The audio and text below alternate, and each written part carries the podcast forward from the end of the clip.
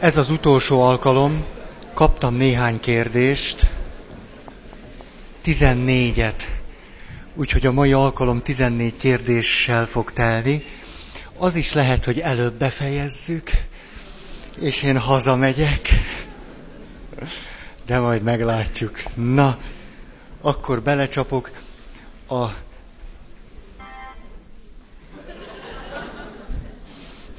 Látszik, hogy nem én vagyok egyedül. Egy. Honnan tudom, hogy valóban megbocsátottam, és nem csak elnyomtam a haragomat?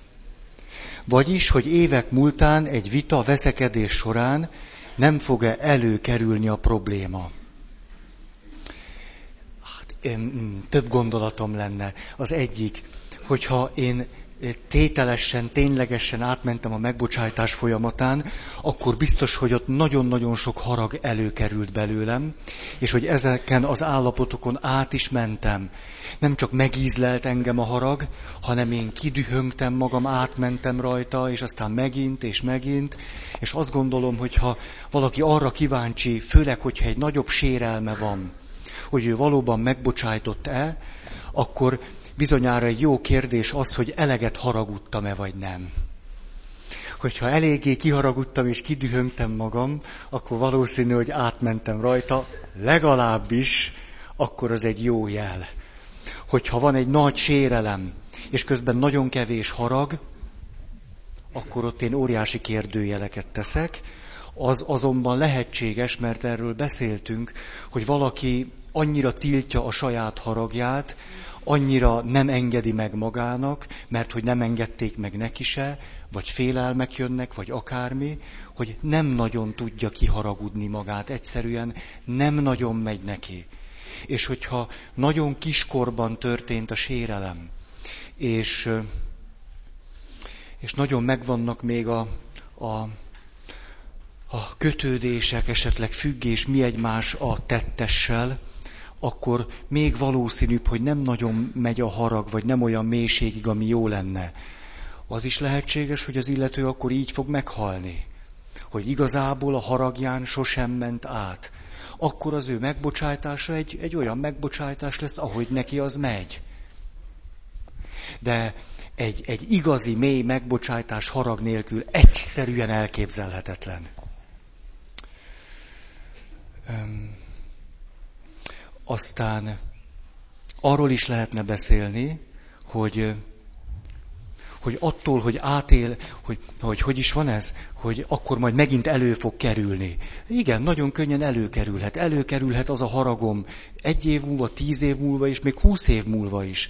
Csak már sokkal rövidebb ideig. Sokkal kevésbé fog rám hatni. És sokkal inkább fogom tudni, hogy ja, ja, ez még annak a hullámverése. Jó, most ezt a haragot még átélem, nem történt semmi baj, ebből a haragból nem kell nagy ügyet csinálni, egyszerűen tartom magamban mert pontosan tudom, hogy ez a harag miről szól, egy megbocsátás folyamatának a hullámverése. Azt gondolom, hogy ezt gyakoroljuk egyébként is a kapcsolatainkban. Tehát tudatosítunk valamit, rájövünk, hogy miért haragszunk, tudjuk azt a haraggal mit kell kezdeni, hogy egyáltalán nem, nem szükséges ezt most a kapcsolatba bevinni, és akkor szép lassan az lecseng. Hm. Egy kedves ismerősöm jutott eszembe, a társával jártak családgondozásra, vagy, vagy házaspár, házastárs gondozásra, és a, a, az asszonynak az volt a nehézsége, hogy a haragját nem tudta megmutatni. Nagyon tradicionálisan keresztény családban nőtt föl, és nagy tilalom volt a haraggal szemben. És egy év alatt jutottunk el oda, hogy a feleség egyszer megmerte mutatni a haragját a férje iránt. Dühöngött és lehorta, és a többi előttem. Mégiscsak, mégiscsak. És aztán utána hazamentek, úgy fejeztük be azt az alkalmat, hogy hát, ez a mai alkalom nem záródott happy end-el. Legközelebb majd megbeszéljük, hogy mi van egy, egy alkalom után, aminek nincs szép vége. És akkor az történt, hogy még napokon keresztül egyre nagyobb haragot fejezett ki a nő a férfi iránt, és végül, végül tombolt már a férjével szemben, és amikor visszajöttek, akkor arról beszéltek, hogy a férfi tudatosított két dolgot az egyik, hogy az, hogy a felesége végre haragszik, ez a kapcsolatnak jót fog tenni. Hogy ez jó, hát ezért, ezért dolgozott, dolgozott, meg dolgoztak egy éven keresztül, többek között, hogy végre a nő egy önazonossághoz juthasson el. Há, hogy, hogy megélhessen valamit, ami ő. Tehát a férfi először is azt gondolt, hogy na, ez a harag nem is baj, hogy most megjelent, sőt jó. És utána pedig, miután ez már a fejében volt, hallgatta a feleségének a dükitöréseit, a, a minősítéseit, az, amit mondott. Tudjátok, a veszekedésben értékes információ özön rejlik. Nagyszerű, nagyszerű. És akkor, ahogy hallgatta a feleségét, körülbelül a nem tudom én hány százalékára azt mondta, hogy hát ez biztos nem nekem szól. Tehát azért ennyire hülye nem vagyok. Vagy hát azért, azért rendben van, hogy nem vagyok tökéletes, na de azért. És akkor nem az történt, hogy visszaharagudott, meg visszarugott, hanem azt mondta, ja, hát ennek a 80%-ot hülye lennék magamra venni. Az nem nekem szól, hanem egy, egy egész életuton szépen ott elfolytott haragból áramlik most rám valami.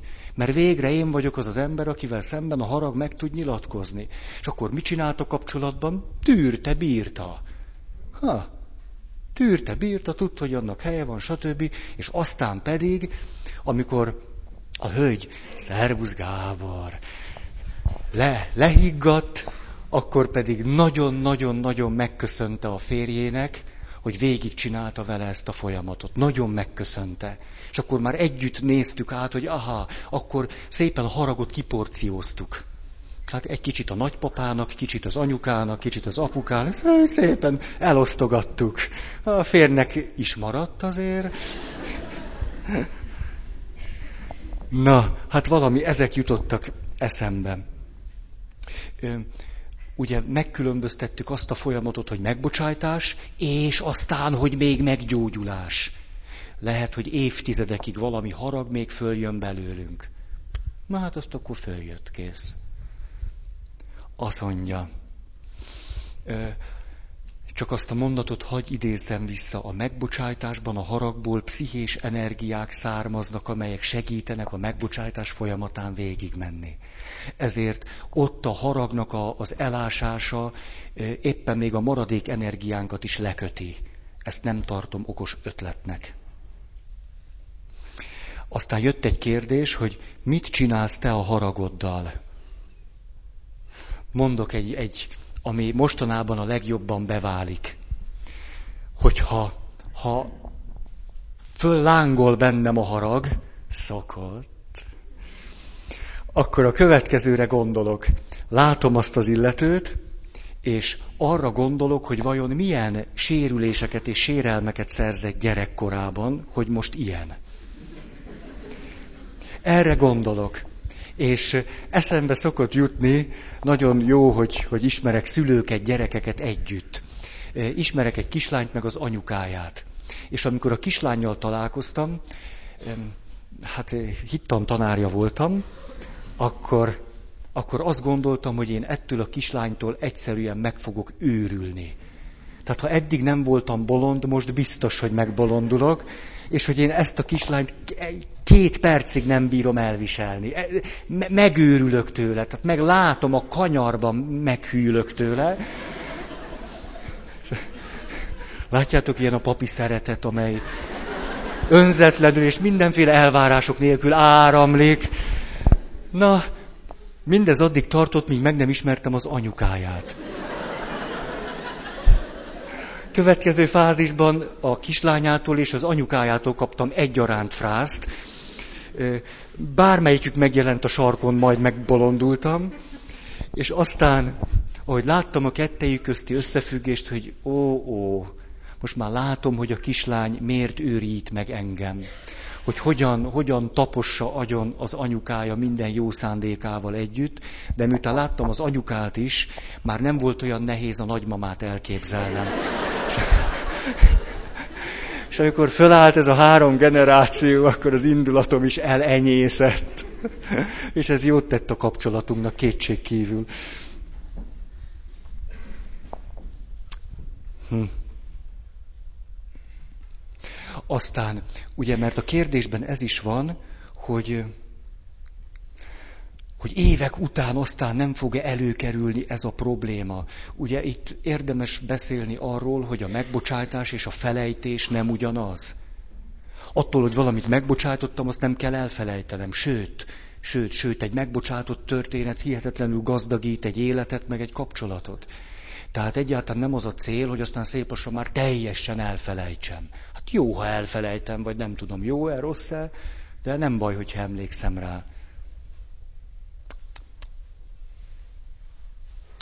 Ha előjön a harag, akkor érdemes föltenni azt a kérdést, hogy, hogy ez jele-e annak, hogy a megbocsátás folyamatán nem mentem tisztességgel keresztül, vagy egyszerűen ez a normális gyógyuláshoz tartozik hozzá. Hogy ez éppen megfelel annak, hogy ez ekkor és ekkor történt, most itt és itt tartok, akkor az a harag előjöhet és kész. Hmm. Igen.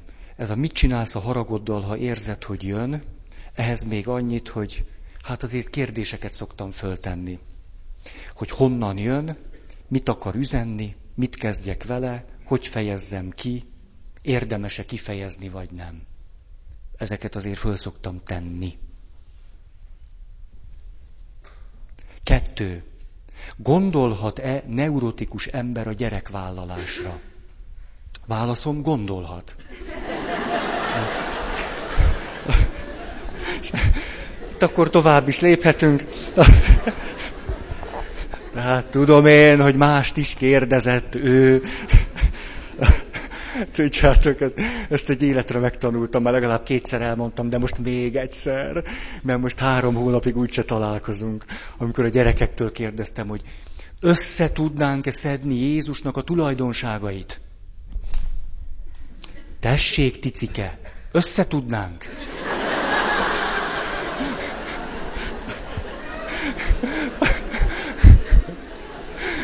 Ticike egy zseni. Tehát, ez, tehát pont annyit válaszolt, amennyit kérdeztek. Nem cifrázta, nem ragozta. Nem olyan, mint egy pedagógus. Tehát normális gyerek még. Eszembe jutott Nándika. Azért mondom a neveket, mert ugye nyilvánosan történtek ezek a dolgok. Azt játszottuk múlt héten, hát diák miséről beszélek, tudjátok, hogy kis pöttyök ott ültek elől, és akkor azt kérdeztem tőlük, most játszunk olyat, hogy kivételjáték. Mondjatok nekem olyan állításokat, amikor azt mondjátok, hogy ez és ez kivéve. Hát, és akkor mondtak nagyon aranyosakat, hogy ö, templomba kell jönni vasárnap, kivéve hétfő, a csütörtök, péntek, szombat. Látjátok, hogy is föl lehet ezt fogni? Milyen sok kivétel van? Na és akkor mondtak egy csomó mindent. Például, hogy hajat kell mosni, kivéve, ha már mostunk aznap. Meg szóval ilyeneket. És akkor erre Nándi. Nándi egy csudapofa. Nándi a következőt mondja. A vasárnapi szentmisén mindenkinek Feri atyára kell figyelni, mert ő beszél. Kivéve Feri atyának, mert ő beszél.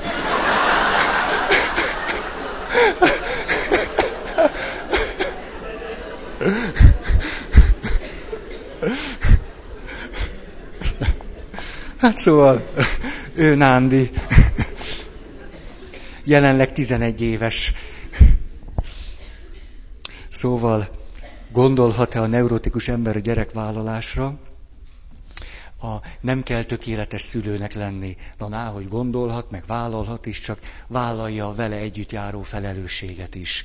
És ha ő tudja, hogy neki itt és itt nehézségei vannak, gyöngeségei vannak, a számítsa bele ebbe a folyamatba, és kérjen segítséget, és stb.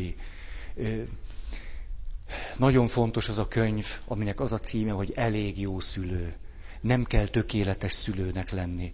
És és az a tapasztalatom, hogy hihetetlen, hihetetlen nagy sérelmeket is bizony meg tudunk bocsátani a szüleinknek. Meg tudunk, meg tudunk, nagyon kevésért is. Egész megrendítő, hogyha ha egy-egy szülő csak oda eljutna, hogy odaáll a gyerek elé, és azt mondja, hogy bocsáss meg, fiam. Vagy bocsáss meg, lányom, látom, hogy ez, meg ez, meg ez, és még mennyi mindent nem látok. Hogy néha egy-egy ilyen bocsánatkérő két mondat egy egész életútnak a, a, a földolgozásához mennyit számítana, és hogy meg tudunk bocsájtani. Ilyen kevésért is, ha a szüleink azt elismerik. Úgyhogy nem kell tökéletes szülőnek lenni. És különben is ez az egy év sem egy szülőgyalázó kurzus volt, ezt nagyon-nagyon mondom, hogy nem, nem, nem. Természetesen a szüleink úgy csinálták, ahogy tudták. Pont úgy csinálták, ahogy bírták. Nem csinálták rosszabbul, csak ahogy bírták, ahogy tudták. Ezért azt gondolom, hogy akármilyen neurotikus embernek a gyerekei is előbb-utóbb majd eljutnak oda, hogy látják a szüleiket, és azt mondják, apám és anyám csinálta, szerbusz Zsuzsanna. De jó, hogy ma nem késtél. A... szóval, hogy most elveszettem a fonalat, annyira bevonódtam, látod, hogy hogy és akkor neurotikus szülő gyerekei is azt fogják majd mondani, hogy, hogy tudom, hogy apám és anyám úgy csinálta, hogy tudta. És amikor ezt kimondja, akkor mögötte van egy sokkal-sokkal fontosabb kijelentés. Ez pedig az, hogy lehet, hogy az apám neurotikus, az anyám neurotikus, és akkor a szüleim neurotikusok, és mégis nekik köszönhetem az életem és ha ők nem lennének neurózissal együtt, vagy pszichózissal együtt, akkor én nem lennék. Úgyhogy ez földolgozható nyugodtan, vállaljatok gyereket. Tényleg én is jó példával járok elől. Igen, eszembe jutott, azt tudjátok, akkor körülbelül olyan 60 éves emberek szokták elkezdeni mondani, hogy már családtagoknak, meg környezettek, meg munkahelyen, hogy, hogy úgy érzem, öregszem, meg úgy érzem, hűlök. E komolyan ismeretre val, a 30 évvel ezelőtt egy kicsit adekvátabb lett volna már, de mindegy. 60 évesen ezt kimondja, és akkor kéri a környezetét, hogy nagyon kérlek benneteket, hogy szóljatok hogyha ha úgy látjátok, hogy már gáz van, vagy tényleg így, így nem vagyok. És akkor mit szokott tenni a környezet? Addig vár, míg amikor mondja, már az illető nem fogadja el. Azt mondja, na ezt nem, ne, ő. Tehát akkor gyorsan szóljatok egyszer-kétszer, akkor még van esély. Szóval mire szólnak, már nem hiszünk nekik. Következő kérdés még erre vonatkozott, már hogy valamelyik fél neurotikus, hogy mi van a párkapcsolattal. Hát köszöni jól van. ugyanaz mondható el, mint ami, ami a gyerekvállalásra. Hogy hát akkor igen, akkor az a párkapcsolat az úgy, úgy olyan lesz. Hát, Szerbus Sándor. Kifli. De jó. Látjátok, ilyen egy apuka. Magának.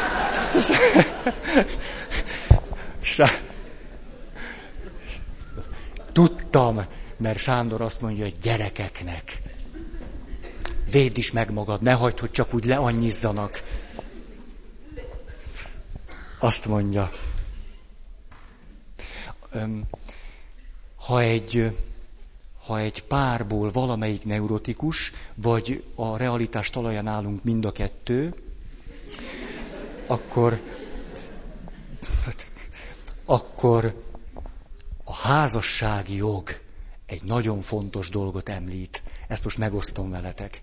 Ez pedig az, hogy a házastársi kapcsolat és a gyerekvállalás szempontjából fontos tényeket nem hallgathatjuk el a leendő házastársunk előtt.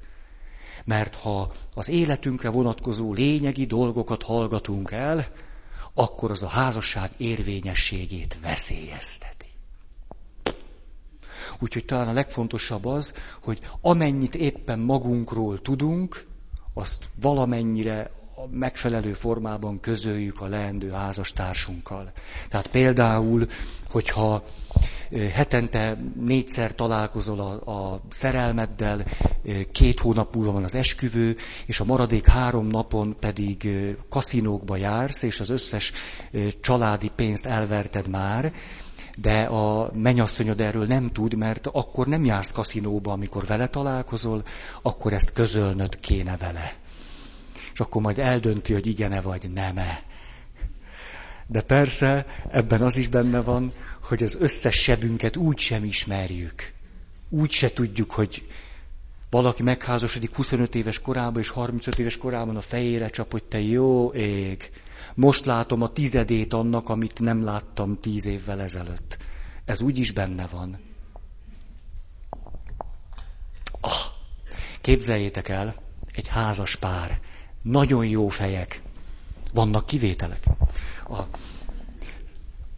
elmondtam felnőtt katekézisen azt a 43 pontot, a hiány életút földolgozatlanságának tünetei. Emlékeztek? 43 pontot, egy kicsit gyorsabb voltam, két alkalom elég volt hozzá.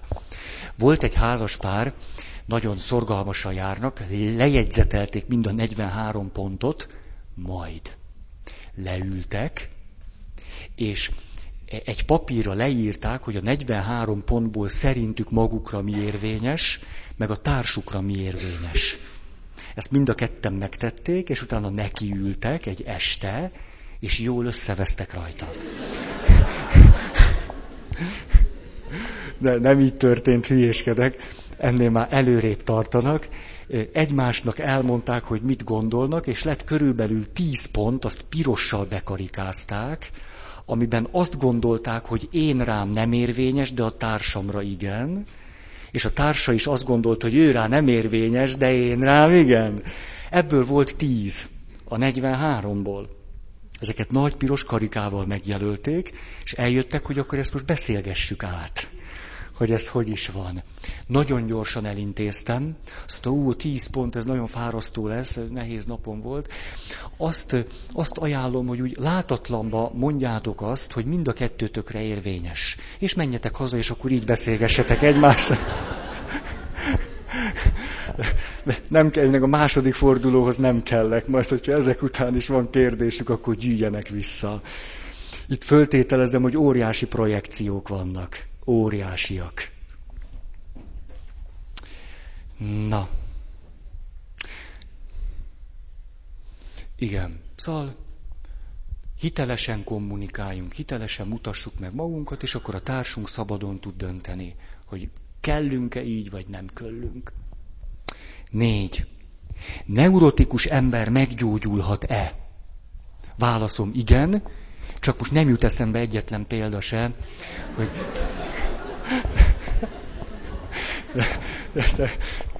jaj, de hát hogy, hogy a csodában egy gyógyulhatna meg? Persze, már csak azért is kell egy-két jó példa, hogy a pszichoterapeuták, pszichiáterek és pszichológusok mégiscsak a pénzüknél legyenek. Tehát azért egy-két gyógyulása az ipar föntartása érdekében is nagy szükség van. Szóval meggyógyulhatunk, igen. Ha nem gyógyulunk meg, az is nagyon nagy gyógyulásnak számít, hogy elfogadjuk, hogy nem gyógyulunk meg. Úgy nagyon jól lehet élni. Nagyon. Nagyon. Tehát tudod, hogy ebből már nem gyógyulsz meg, és ez nagyon, még boldognak is lehet lenni. Kifejezetten. Aztán az más kérdés, hogy minél súlyosabb egy neurózis, annál kevésbé tudsz egyedül meggyógyulni. Azt nem nagyon hiszem. Segítség nélkül. Nem nagyon hiszem. Mert a neurózis éppen azt jelenti, hogy valami történt veled, amit ott és akkor nem bírtál el, ezért kialakult a neurózis, ami tünete annak, hogy valamikor, ott és akkor valamit nem bírtál el. Nehéz lesz akkor azt az ott és akkort, amit valaha nem bírtál el, és helyette van egy neurotikus tünet, föltárnod egyedül. Hiszen a neurózis éppen azt jelenti, hogy, hogy jól el vagy zárva attól a problémától, aminek a neurózis egy tünete. Ezért nem valószínű, hogy a neurózisokból úgy egyedül rips-rops ki tudunk gyógyulni. Öt. hogyan lehet elgyászolni elmulasztott, eltékozolt lehetőségeket? Hű, de szép kérdés ez.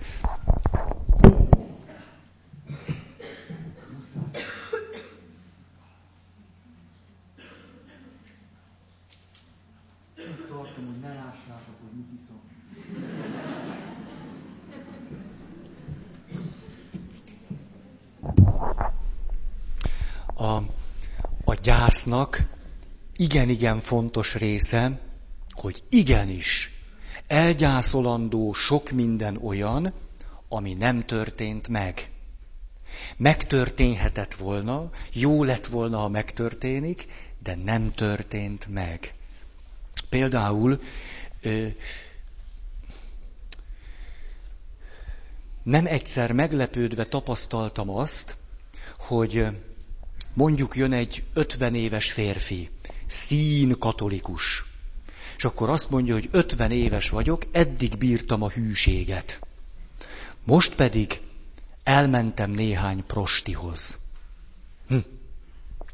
És hogy elkezdünk erről beszélni, hogy az illető miért is jutott ide, miközben egyébként nem csalta meg a feleségét, akkor a legmeglepőbb tény mondjuk az, hogy volt neki egy első nagy szerelme, 17 évesen, 18 évesen, mit tudom én, de jó fiatalon, és a vele való kapcsolata nem teljesedett be.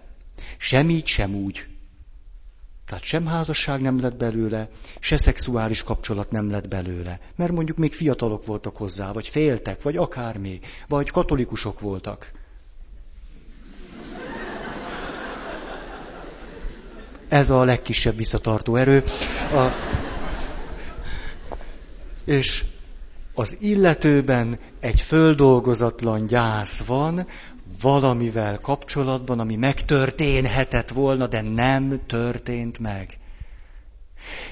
Több ilyen dolog szokott lenni az életünkben, mint ahogy azt gondoljuk. Tehát nem csak úgy, nem csak látszólag reális veszteségeket fontos, hogy el tudjunk siratni, hanem olyasmit is, ami sosem történt meg velünk. Ezért például, amikor valaki az ideájait lerakja, az álmait, hogy majd ilyen férj, meg olyan feleség, meg ilyen gyerekek, hát az ideájainknak az összetörése is veszteség.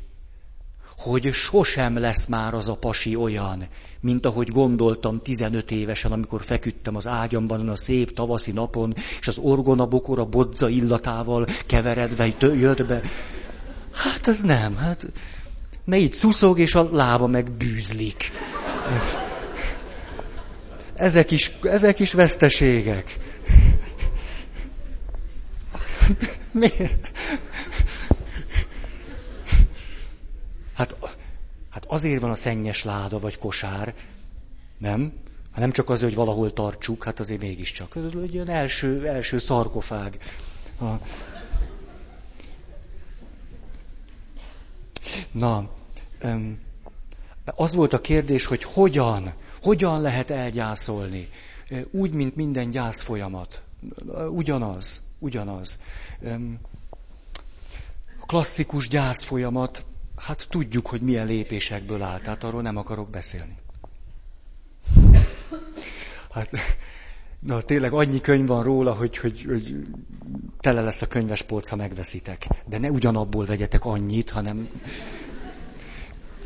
tehát először van mondjuk a legklasszikusabban valaki meghal, akkor az első fázis a sok, hogy te jó ég, egyszer csak szembesülök azzal, hogy ez már sose lesz. Aztán utána ú, meg is rémülök attól, attól az érzelmi fölindultságtól, ami a gyász első fázisából van, akkor próbálom gyorsan kontrollálni magam. Akkor valamennyire tartom magam, ez mondjuk egy haláleset esetén nagyjából az, a, na majdnem az esküvőt mondtam, a, a temetésig tart, ugye teme, ú, bírni kell, szervezni kell, stb. Ugye rájövök, hogy egy elgyászolni valóm van, de másnap is dolgoznom kell. Ugye, amikor akkor valahogy kontrollálom magam, próbálom tartani. És amikor már úgy nagyjából egy picit lehiggadtam, és jó van, azért megy, ment tovább az élet, akkor utána tör föl a felszínre a fájdalom, a harag, egy csomó minden, ami, ami a gyásznak az érzelmi része, és az eltarthat iszonyú sokáig. Torkolhat depresszióba, akármi csodába. És aztán a negyedik fázis, amikor pedig már történik egy integrálódás, adaptáció, így szokták hinni. De akkor már nem vagyunk ugyanazok az emberek. Egy komoly gyászmunka után sosem vagyunk már azok, mint akik belekezdtünk a gyászba. Sosem. Mert ott újra tanuljuk az életet meg magunkat. Tehát ugyan, ugyanígy, ugyanígy. Igen, igen. A, például szerintem még ma is kollektíve kicsiny hazánkban rengeteg elgyászolatlan fájdalom és sérelem van azzal kapcsolatban, hogy mi egy kemény, meg egy puha diktatúrában nőttünk föl. Ezeket a dolgokat nagyon el kellene gyászolnunk. Nagyon. Hogy amikor hittanórára jártam, akkor ott állt az alsrendszámú fehér zsiguli, és a pofa onnan újból és újból fényképeket készített. Plö.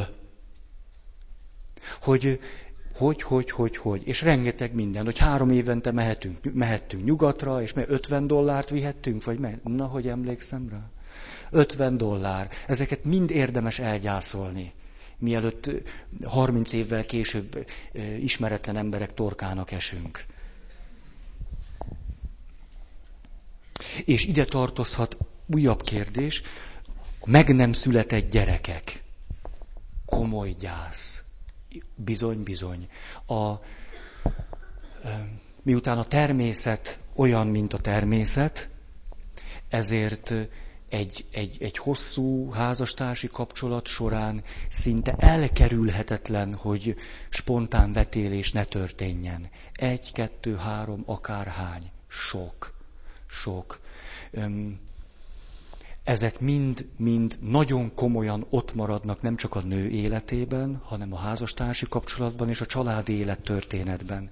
A spontán vetéléseket is nagyon fontos, hogy el tudjuk gyászolni. Hogyha egy komoly családterápiás folyamat van, akkor egy élő személyek, elhunyt személyek, meg nem született személyek. Azoknak mind ott kell lenni azoknak is, akik voltak, de a, az illető, aki terápiára jár, esetleg sosem találkozott velük. Mondjuk egy nagypapa, aki már azelőtt meghalt, hogy a, az, az unoka megszületett volna. Elgyászolta, hogy sosem találkozhatott az egyik nagypapájával. Tehát a meg nem született gyerekek, akkor is, hogyha senki semmilyen bűnt nem követett el, az ejhaj, az abortuszra ez még sokkal fokozottabban érvényes. Éppen elég asszonynal beszéltem már abortusz történetek kapcsán. Százzal biztos, hogy, hogy, hogy a nőnek dolga van ezzel, az teljesen biztos. Az, hát na most ezt ragozzam, vagy mit csináljak vele. Tehát az lehet, hogy, hogy az illető azt mondja, hogy hát elmúlt, felejtsük el, nem tudom én mi. Akkor az földolgozatlanul ott van és ott marad. Ráadásul az abortusz egészen biztos, hogy annak a, a párnak a kapcsolatában is döntő módon tovább fejti ki a hatását. Még akkor is, hogyha, akkor is, ha az abortusz után nem történt házasságkötés, ezért van az, hogy abortusz után nagyon-nagyon sok kapcsolat élből tönkre megy, és már nem folytatják. És hogyha ez pedig egy házastársi vagy élettársi, mindegy, tehát egy, egy életközösségben történik, az lehetetlen, hogy az ott a kapcsolatban ne fejtené ki a hatását. Azzal is valamit kezdeni kéne. Egy abortusz után a férfi és a nő kapcsolata egymással sosem lesz olyan, mint volt. Nem lesz olyan. Az ott van, az egy tény. Ezzel tehát valamit érdemes kezdeni.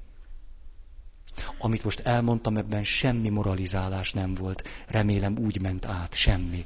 Csak az, hogy ezek tények, amiket ne... Hát, igen, érdemes elgyászolni érdemes. Van egy kedves ismerősöm, két gyereket neveltek föl, és mindig is azt mondják magukról, hogy három gyerekes család. Azért, mert volt egy pici babájuk, aki születés után rögtön meghalt. Rögtön. Mondták is az orvosok, lehetett tudni, vizsgálatok, hogy, hogy nem egészséges, mondták, hogy vetesse el, azt mondta, nem, ő megszüli. És mindig azt mondja, nekem három gyerekem van. Ez azt jelenti, hogy az illető szembenézett a saját élettörténetével. Ismerek olyan anyukát, aki azt mondja, nyolc gyermekem van, öt megszületett, három nem.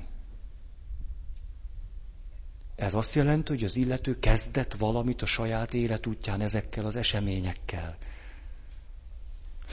Nekem úgy tűnik, nem tudom, hát ilyen női beszélgetésekben nehezen tudok bekapcsolódni, hogy az pusztán női beszélgetés maradjon. Ez, erre nem látok sok esélyt, de, de szóval nem tudom, hogy mennyire tabu ez a kérdés, hogy mennyire. Vagy az, hogy, hogy na jó, hogy megemlítem, hogy na ez volt, vagy az volt, attól az még, az még nincs földolgozva. Na jó, nem, nem ragozom ezt tovább.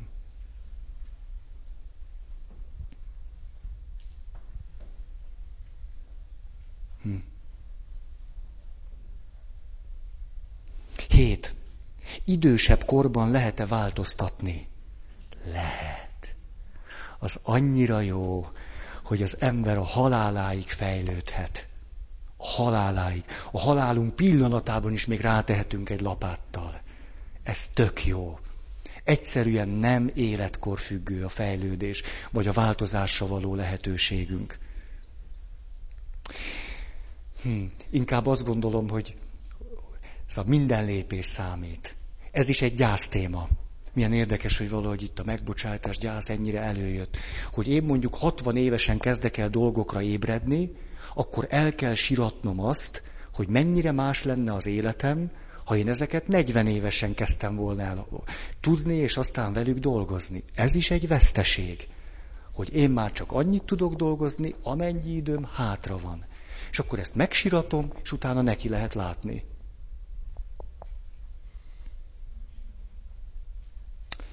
Hm. Igen. Hm, hm,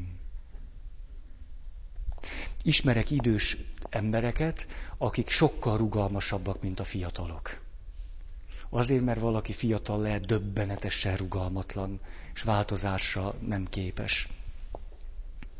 Nyolc. Tű, de gyorsan megyek. Nagyszülők és unokák közti öröklés lehet-e? Lehet. Nagyszülők többször is elváltak. Az unoka hajlamos lesz-e rá? A, a, nem vagyok biológus, meg hogy mondják, ez genetikus, vagy nem tudom én mi, ezért ennek a biológiai részéről gőzöm sincs, vagy csak annyi, mint bárkinek. Viszont az, ha egy családban történt válás, az hat az unokákra. Ez viszont száz százalék. Nem csak a minta miatt, a minta miatt biztos, hogy hat. Vagyis, hogy egy helyzetnek a megoldási lehetőségei között ott van a vállás. És az biztos, hogy hat. De annál sajnos mélyebben is szokott hatni. Sokkal mélyebben. A, a, a vállásnak a, a, nem csak a gyerekekre, az unokákra is komoly hatása van. Ez megint olyan, hogy, hogy egyszer leülnénk, és, és átnéznénk egy családtörténetet, akkor ordító lenne az, hogy a nagyszülők vállása hogyan, milyen módon befolyásolja az unokák világát, és a párkapcsolathoz való viszonyukat. Tehát a nagyszülők vállása evidens módon hat a szüleimre. Hát akkor na, ná, hogy ez engem érint. Ez még akkor is így van, ha a nagyszüleim tisztességesen bántak a saját vállás problémájukkal. A vállásban mindig van bizalmi probléma, bizalmi válság. Egy bizalmi válság a szülők között, a gyerekekre gyakorolt hatás. Mm-mm. Arról nem is beszélve, hogy akkor csak egyetlen példát, hogy kézzelfogható legyen. A, a vállás után a gyerek valakihez kerül. Általában. Attól kezdve általában az egyik szülő nagyobb hatást gyakorol a gyerekre, mint a másik. Minél fiatalabb korban történik a vállás, annál inkább a gyerek átveszi a szülei interpretációját az eseményekről, hogy mi is történt. Egy családterápiában az állandóan klasszikus kérdés, hogy amikor valamit mond a gyerek, a gyerek, aki esetleg már 30 éves, akkor a terapeuta megkérdezi, hogy ezt kitől hallottad. Apám rengeteget ivott, és ezt honnan tudod? És azt mondja, hát láttam, oké, az egy másik kérdés. Azért váltak el a szüleim, mert az apám ezt meg ezt kimondta, az anyukám. Oké, hm? anyukád mondta. Hogy hogy volt, nem tudjuk, akkor ezt az anyukád mondta. Ez nem azt jelenti, hogy meghazudtoljuk az anyukát, csak hm, hm, hm. a gyerekek, hogy azt a maradék egy szülőt el ne veszítsék, akinél laknak, nyilvánvalóan az ő nézőpontjukat át fogják venni. Ezért, ezért nagyon könnyen a másik fél bűnbak lesz ebben a családban. Egy bűnbak nagypapa pedig hat az unokák életére. Az már biztos.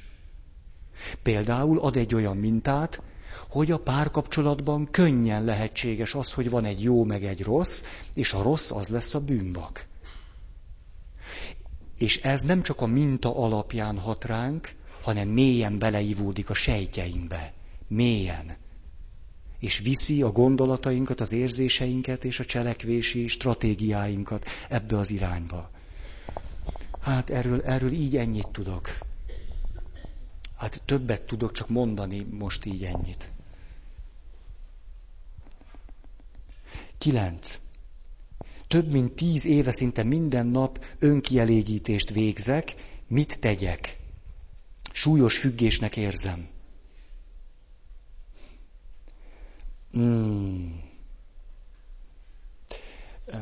Itt akkor ne csak az önkielégítésről beszéljünk, hanem, e- hanem általában a szexualitásnak a kérdéseiről, témájáról. Szívesen idehoznám azt, hogy önkielégítés, mint, mint függő helyzet, mint amitől nem tudok szabadulni, pedig szeretnék.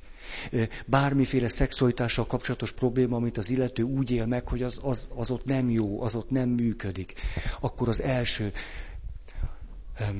a szexualitás sosem áll önmagában Természetesen leszűkíthetjük a kört, és akkor a szexualitásról, meg szexuális dolgokról beszélünk, de megoldhatatlannak ezek a szexualitásban megjelenő problémák anélkül, hogy egy teljes rendszert ne látnánk.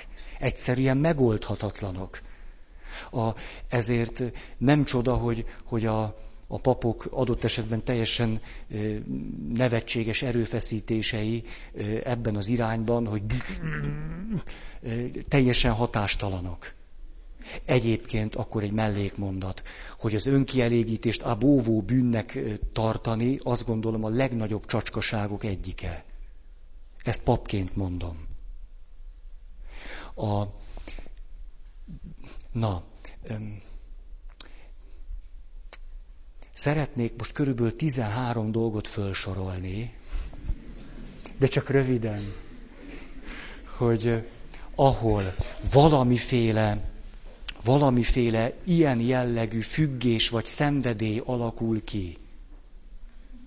Mert az illető arról beszél, hogy minden nap, több mint a hány, tizenvalahány éve. És ő ezt maga függésként éli meg. Hogy ahol bármiféle ilyen jellegű függés van, ott ennek milyen köze szokott lenni a család modellhez, a család struktúrához. Ezt nagyon jól kikutatták. Szeretném ezeket elmondani. Tehát bárki, aki ilyen problémákkal küzd, az, az azt gondolom, hogy, hogy ne szűkítse le ezt a szexuális életének egy zavarára, mert ez sokkal többről szól. És akkor mondom ezeket a, ezeket a tételeket. Ér, hogy milyen jellemzői vannak egy olyan családnak, ahol a később egy 18-25 akárhány éves férfi vagy nő ezzel küzdik. Érzések, problémák elhárítása. Negatív érzelmekkel kapcsolatban tehetetlenek a szülők is, nem tanulták meg, hogy mit kezdjenek velük, beleértve a szorongást is. Valamilyen akadályba ütközik a családban a nyílt kommunikáció és az őszinteség a családtagok közti határok nem megfelelőek, vagy teljesen összeolvadnak a családtagok, vagy ezek a határok hihetetlenül merevek. Szülősítés. Aztán megbocsájtás hiánya. A családban nagyon sok a szégyen és a titok.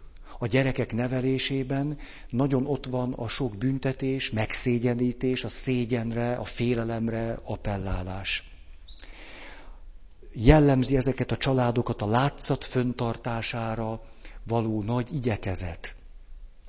Miközben a valós emberi szükségleteiket nem tudják kielégíteni, a szülők sem. Adott esetben el sem jutnak oda, hogy tudnák, hogy mik a valódi igényeik.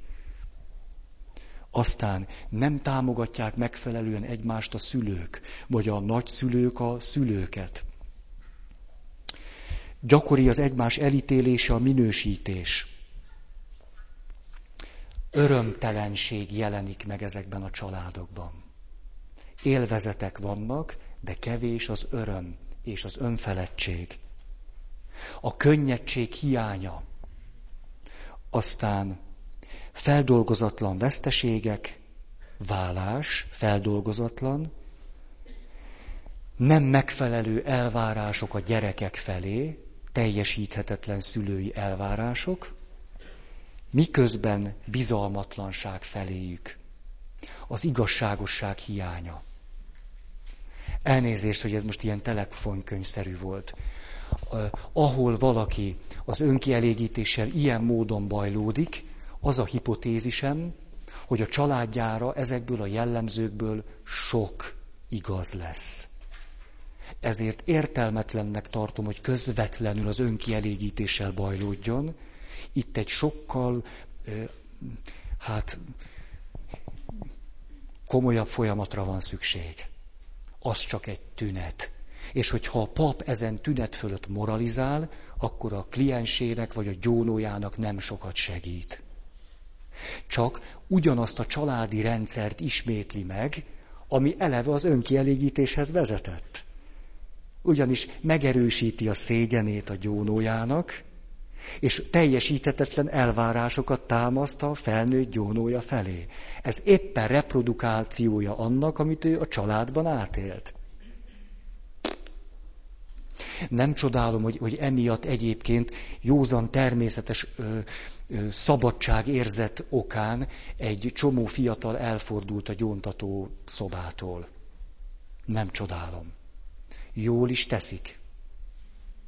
Na, na, ilyen helyen én se gyónnék.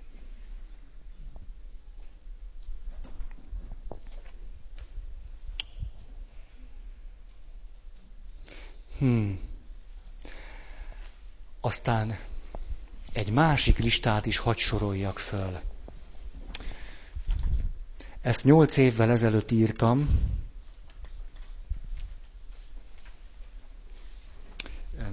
elsősorban arra vonatkozóan, hogy amikor valaki, ez nem csak az önkielégítésre vonatkozik, hanem arra is, amikor fiatalok azt mondják, amiatt kezdtem el ezen nagyon gondolkodni, hogy már most miért ne feküdjek le a társammal, tídidi. Tudom, hogy, hogy ez nagyon sokatoknak már régen, régen túlhaladott történet, de azért ezt mégiscsak elmondanám azért, mert itt most nem a házasság előtti szexuális kapcsolatról van szó, hanem arról, hogy szexuális probléma köntösében mi minden tud megjelenni.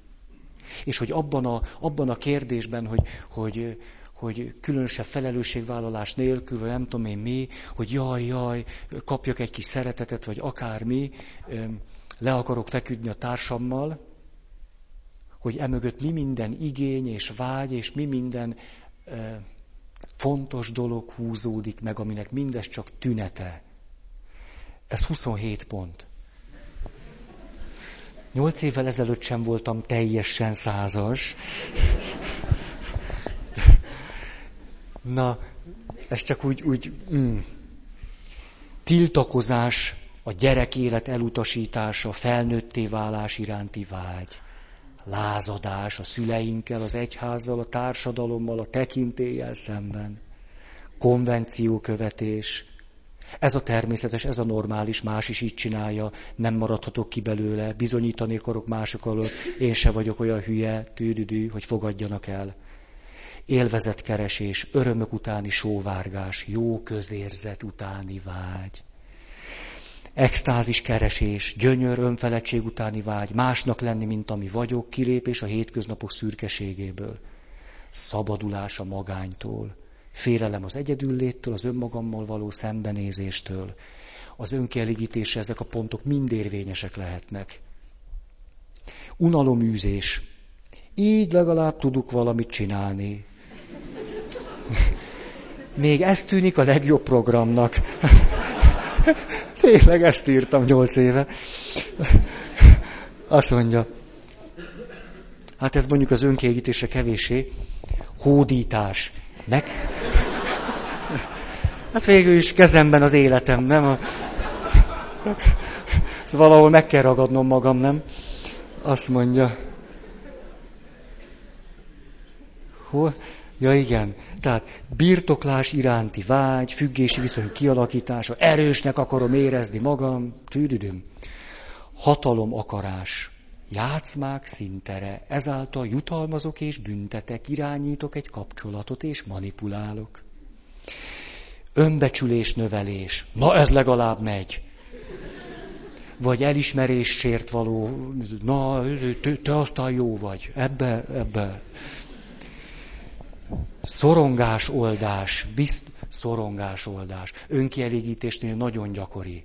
Ezt majdnem mindig szoktam. Tehát vagy élvezet, örömtelen az élete, nem tudja, hogy hogy tudná örömtelivé tenni, akkor maradnak az élvezetek. Től, már is ott vagyunk. A másik nagy kör az önkielégítésnél a szorongásoldás szokott lenni, érzelmi intelligencia hiánya vagy gyöngesége, az illető magába gyűr, gyűrt, gyömöszölt egy csomó érzést, nincsenek földolgozva, és akkor mit tudom én, így próbál tőlük szabadulni. Bizonyítási vágy, teljesítmény, produkció magam és mások előtt. Értékesnek akarom érezni magam. Ez volt. Bosszúvágy. Ha. Nagyon sok szexuális kapcsolatnak tud ez motívuma lenni. Minden este új pasi, új nő, megbosszulom azt a rohadékot, aki tíz évvel ezelőtt elhagyott. Szabadság, függetlenség iránti vágy, menekülés a kötöttségektől, elvárásoktól egység keresése, harmónia, misztikus egyesülés illúziója. Hát, gyöngétség iránti vágy, intimitás keresése, bensőségesség keresése, szülői szeretet utáni sóvárgás, ami elveszett, szeretnék pótolni, megadni magamnak, nemi szerep keresése, tanulása, nőnek, férfinak érezni magam, fantáziálás, szeretetészség, érzelmekben gazdag kapcsolat keresése, legalább foglalkozik velem valaki, vagy én magammal. Mennyire hülyeségnek hat ez, amit most mondok, aztán mennyire nem ez. Hogy valaki, aki, most akkor legyünk katolikus valaki, jó, hát teljesen, legyen református már mégis. Már ez, Legyünk egy református férfit. Ha, és már is elengedhetem magam. És, és akkor, akkor kőkemény elvárások, minden. Mélyén az van, hogy önmagával szemben sosem gyöngéd. Önmagával szemben nem megértő, önmagával szemben nem toleráns, folyton folyvást egész nap ítélkezik önmaga fölött. Ha? És akkor utána az önkielégítés az egyetlen olyan aktus az életében, amikor egy kicsit gyöngéd magához. Hm. Kíváncsiság, misztériumkeresés. Valami, valami nagy titok ez a önigazolás. Ah, önkifejezési vágy, értelem és célkeresés, menekülés a problémák elől pótcselekvés. Ez 27 pont volt. Az egészet nem is azért akartam mondani, hogy most jaj, ezt most akkor erről hosszan beszéljünk, csak hogy, hogy nem, hogy ez sokkal árnyaltabb kérdés, mint ahogy, ahogy általában szoktunk vele foglalkozni. Sokkal, sokkal. Na most, em, egyszer volt nálam valaki, de ez legalább hat évvel ezelőtt történt, beszélgettünk erről a 27 pontról. Azt mondja, hát az igaz, hogy van ez a 27 pont, de azért van egy 28 is. Én pont ezt akarom csinálni. Hát, jó van, ez is, ez is van, kétség kívül. Tehát nyilván ennek a történetnek természetesen, mert hogy, hogy a szexus az el, elkerülhetetlen, az, az már bizony van nekünk. Tehát ennek van egy közvetlen, közvetlen jellege és jelentése. Ezzel tehát közvetlen módon is érdemes valamit kezdeni. Ez már biztos. Tudjátok, mikor terápián voltam, mm, igen, voltam, akkor, hát mert úgy szoktam mondani, tehát hozom a történeteimet az, a pszichoanalízisből, a terápiából, a csoportokból és egyebekből. Na, körülbelül egy év telt el ebből, ebben a terápiás folyamatban, amikor természetesen hoztam a szexualitás témáját. Itt vagyok papként, izé, na most akkor, akkor most mi van? Na. És akkor a, néztük ezt, néztük azt, dű, gondolkodtunk róla, és akkor egyszer csak a terapeuta azt mondja, hát Feri, azt gondolom, beszélgethetnél egyet a péniszeddel.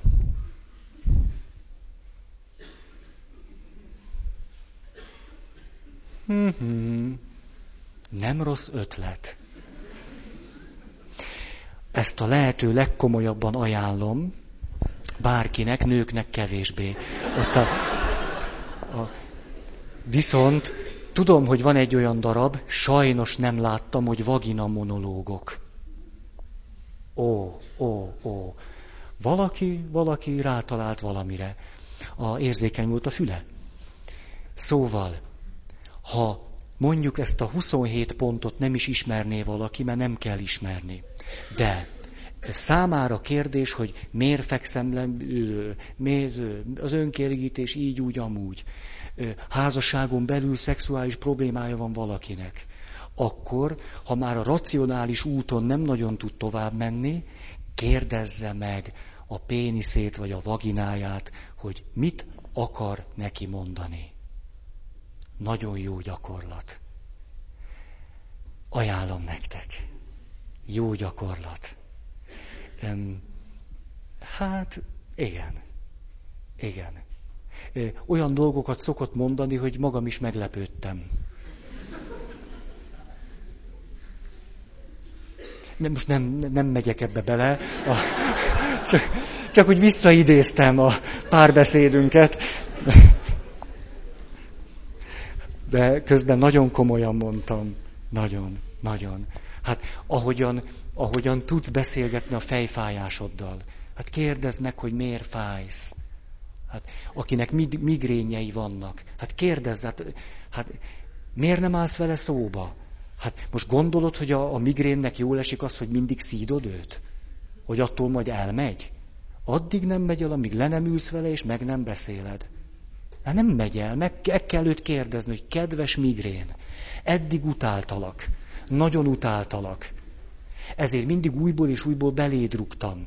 Most rájöttem, addig nem mész el, ameddig mindig rugdoslak. Hát akkor gyere, üljünk le és beszélgessünk. És a migrén olyan dolgokat tud mondani, hogy ihaj-csuhaj. A, nem egy, nem kettő, nem három, nem tíz, nem húsz ilyen, ilyen történetet nem hallottam, hanem voltam részese, ahogy, ahogy, ahogy egy, egy gyógyulásnak a kulcsa az volt, hogy valaki elkezdett beszélgetni a migrényével, a rákjával. Én magam ismerem mondjuk azt a kedves valakit, aki azt mondta, hogy mikor meg, megtudta, hogy ilyen rák, olyan rák, akkor dühöngött minden, miért pont én, stb. Hát átment ezeken a fázisokon, és akkor azt mondta, hogy na, akkor most leülök, és megbeszélem a rákommal, hogy most mi van. Az illető azóta is él. 50 valahány évesen volt rossz indulatú daganata, most 80 éves. És azt mondja, egész jól vagyok. Ha. De az le kell ülni a rákkal dumcsizni. Hát azért szerintem a péniszem vagy a vaginám egy kicsit, kicsit közelebb van, mint a rák. Nem? Szóval, hogy úgy, úgy könnyebb vele szót érteni. Na, jól van. Tíz.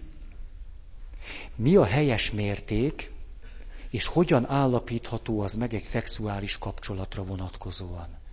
Hát én ezt nem tudom. De a, a, a, a, a kérdés mögött gondolok dolgokat. A kérdés mögött az sejlik föl, meg ahogy végigolvastam, hogy, hogy ha, ha valaki egy ilyen kérdést tesz föl, hogy itt, itt nem, nem tisztázott a saját testemhez való viszony, a szexualitáshoz való viszony, ezek azt gondolom itt nem, akkor nem tisztázottak. Olyan, olyan áthallásom van, hogy itt, itt a szexualitásnak valamilyen, szóval mintha az illető félne a szexualitástól. Vagy, vagy azt gondolja, hogy valami veszélyes dolog, és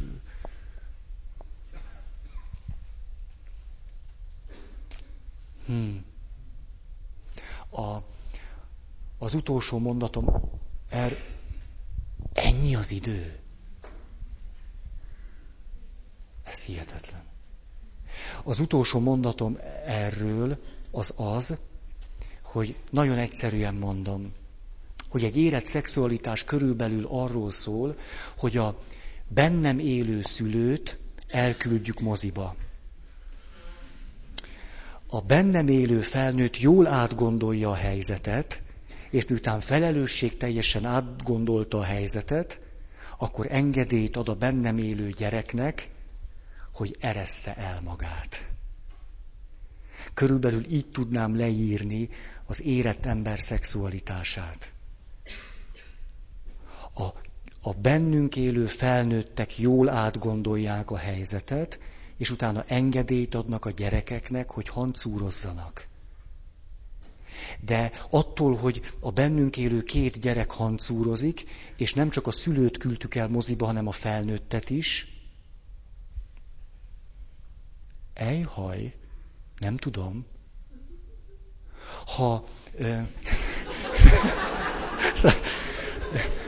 ugyanez vonatkozik arra, hogyha ha a két felnőtt, a bennünk élő két felnőtt nem ad elégséges engedélyt a bennünk élő gyerekeknek a hancúrozásra. Tehát van felelősség, az oké, okay, átgondolták, hogy oké, okay, és nem adnak elégséges engedélyt a gyerekeknek. Hát valami ilyesmi. Akkor most már gyorsan befejezem. 11. Hol hol lehet önmegbocsátó kurzuson részt venni? Nem tudom. Nem tudom. A, vagy valaki menjen el egy önismereti folyamatba, és akkor az annak része, vagy pedig egy megbocsátási folyamatba, és akkor az annak része. Hogyan éled meg a tesóddal való kapcsolatodat? Jól. Egypetűek vagytok, ugye? Nem. Mert kétpetérűek vagyunk, és jóba vagyunk. Ikertesón van, fiú, száz kiló. Tényleg. De jobb képűbb, mint én. Tehát egy ilyen erős testalkatú. Azt mondja, miért nem eszel húst? De a személyes kérdéseket hagytam a végére. Hogy mi az indítatásod? Az indítatásom az egy indítatás. Mikor 18 éves voltam, akkor elhatároztam, hogy elkövetkezendő x évtizedemet állati életek kioltása nélkül is el tudom képzelni. És mi lenne, hogyha föntartanám magamat anélkül, hogy a kis malacka, a kis tehénke, meg nem tudom, a kutyus, ló, giliszta és egyebek áldozatul essenek az éjségemnek. Úgyhogy ez azt jelenti, hogy 22 éve nem ettem húst, meg halat, meg nem tudom miket. Szóval amitől megködögölni az állatnak. Tojást ettem, az abból nem lesz, nem lesz Szóval abból lesz, amiben van csíra, de nem minden tojásban van csíra. Ezért aztán a tojás étkezése az lehetséges. És aztán, aztán mit? A 22 év alatt egyszer ettem húst. Egyszer, egyszer elmentem Erdélybe, és tudom is mondani Gelenc, gyorsan, Gelencén. Gelence az utolsó uh, olyan magyar falu, amiben még Szent László királyról szóló legenda van freskóként ott az Árpádkori templomban. Az utolsó, attól kezdve már. Na, és én elmentem, ott bejártam a vidéket, és befogadott engem egy szegény özvegyasszony, tényleg, mint a mesében. Egy, egy végtelenül szegény özvegyasszony azért, mert a, a férjem akkor vagy tíz éve meghalt, egyedül nevelte a két gyerekét, és volt neki egyetlen állatkája. És amikor ő engem befogadott, akkor azt az egyetlen állatkáját megölte. És engem nem kérdezett meg róla. Hanem egyszer csak ott volt az asztalon. Na, akkor ez volt az a pont, hogy azt mondtam, hogy na jó van, Feri, akkor most, most akkor eszel. Képzeljétek el, hogy ez az asszony aztán éjszaka az ágyába fektetett. Komolyan? De, Tényleg így van. Olyan rosszul lettem a hústól, hogy...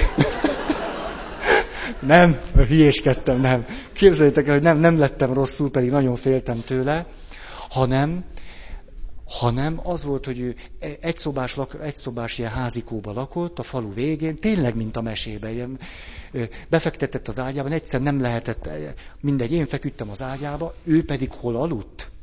A konyhában a hokedlin. Ezt a legkomolyabban ült a hokedlin, a hátát oda támasztott, és így aludt, amíg a, amíg a pesti vöndég alszik. Őrületes. Na, ná, hogy megettem azt a rohadt malacot, vagy mi volt. Na, de túl vagyok rajta most már. Szóval, na, ezért aztán valaki azt kérdezte, hogy a halottakkal való kapcsolatom úgy gondolom, hogy problémás, mondta, tehát el, elhunytakkal való kapcsolata. Úgy tűnt a leveléből, hogy igen, keressen meg engem. Ezeket akartam elmondani, és a, a igen, most egy perc, egy perc van, ezt akkor most már semmiképp sem tudom arra a föl nem tett kérdés megválaszolására szánni, hogy miért rúgtak ki a papnevelő intézetből. De végül is jövőre is találkozhatunk, hát ha lesz majd rá alkalmas idő. A, viszont szokásomhoz híven azért késtem egyébként, mert elhoztam a szakirodalom színe javát. Ezeket megint ki fogom itt teregetni az asztalra, és ha valakit valami nagyon érdekel, akkor fogok válaszolni.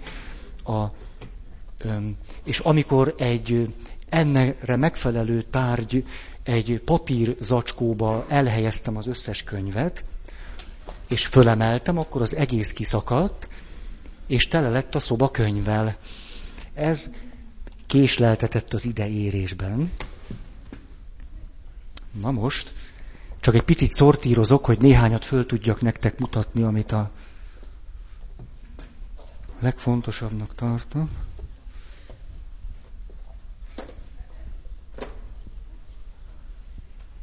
Na most? Igen. Ezeket csak megnevezem nektek, jó, hogy tudjátok. A tehetséges gyermek drámája és az igazi én felkutatása. Alice Miller. Ez a, ez a családtörténetben volt nagyon fontos.